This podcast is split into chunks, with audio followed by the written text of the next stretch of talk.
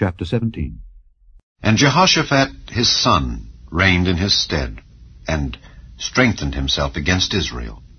And he placed forces in all the fenced cities of Judah, and set garrisons in the land of Judah, and in the cities of Ephraim, which Asa his father had taken.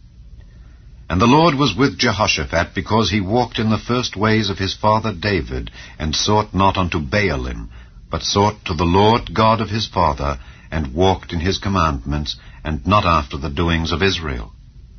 Therefore the Lord stablished the kingdom in his hand, and all Judah brought to Jehoshaphat presents, and he had riches and honor in abundance. And his heart was lifted up in the ways of the Lord. Moreover, he took away the high places and groves out of Judah.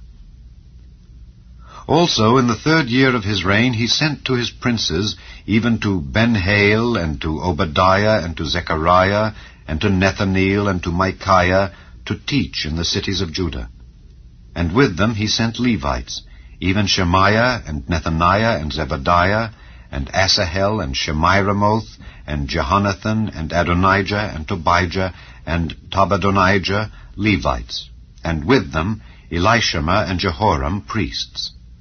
And they taught in Judah, and had the book of the law of the Lord with them, and went about throughout all the cities of Judah, and taught the people. And the fear of the Lord fell upon all the kingdoms of the lands that were round about Judah, so that they made no war against Jehoshaphat. Also some of the Philistines brought Jehoshaphat presents and tribute silver, and the Arabians brought him flocks, seven thousand and seven hundred rams, and seven thousand and seven hundred he-goats. And Jehoshaphat waxed great exceedingly, and he built in Judah castles and cities of store. And he had much business in the cities of Judah, and the men of war, mighty men of valor, were in Jerusalem.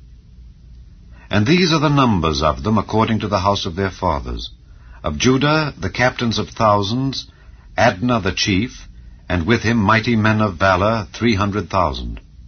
And next to him was Jehohanan the captain, and with him two hundred and fourscore thousand.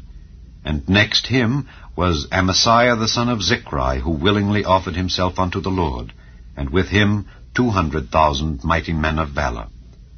And of Benjamin, Eliada, a mighty man of valor, and with him armed men with bow and shield, two hundred thousand.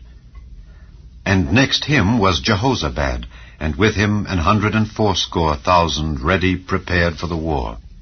These waited on the king, beside those whom the king put in the fenced cities throughout all Judah.